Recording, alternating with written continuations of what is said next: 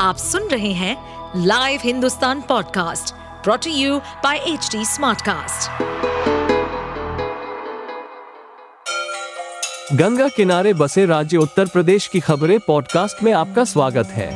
इस पॉडकास्ट में हम सुनेंगे छोटे शहर इटावा से लेकर राजधानी लखनऊ, चमड़े के शहर कानपुर और राम की नगरी अयोध्या जैसे सभी शहरों से जुड़ी राजनीति, विकास, मनोरंजन, दल बदल, फरेब और अपराध जगत की सभी खबरें। उत्तर प्रदेश का देवरिया जिला नरसंहार से थर्रा गया है।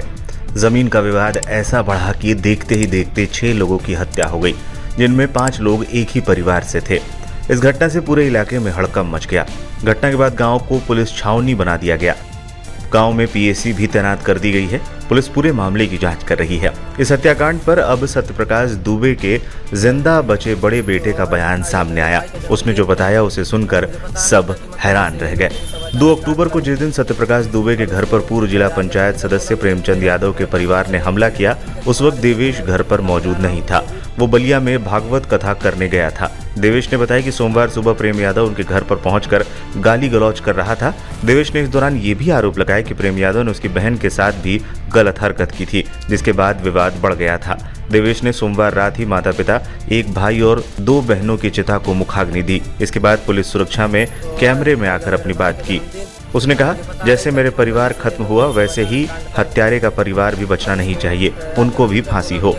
जानकारी के मुताबिक ये पूरा मामला देवरिया के रुद्रपुर तहसील के फतेहपुर का है, जहां पूर्व जिला पंचायत सदस्य प्रेम यादव और सत्यप्रकाश दुबे के बीच 10 बीघा जमीन को लेकर विवाद था।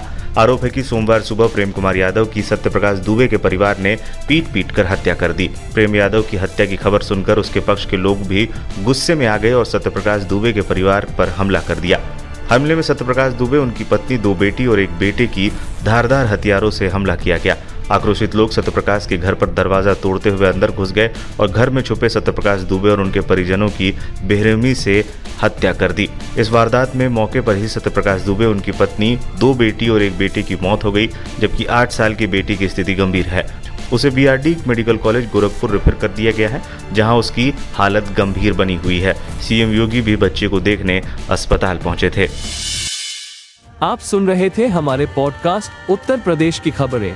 ऐसे ही अपराध जगत से जुड़ी, चुनौतियों से भरी राजनीति और विकास की खबरों जैसी अन्य जानकारी के लिए सुनते रहिए हमारे इस पॉडकास्ट को। इस पॉडकास्ट पर अपडेटेड रहने के लिए हमें फॉलो करें @HDSmartcast।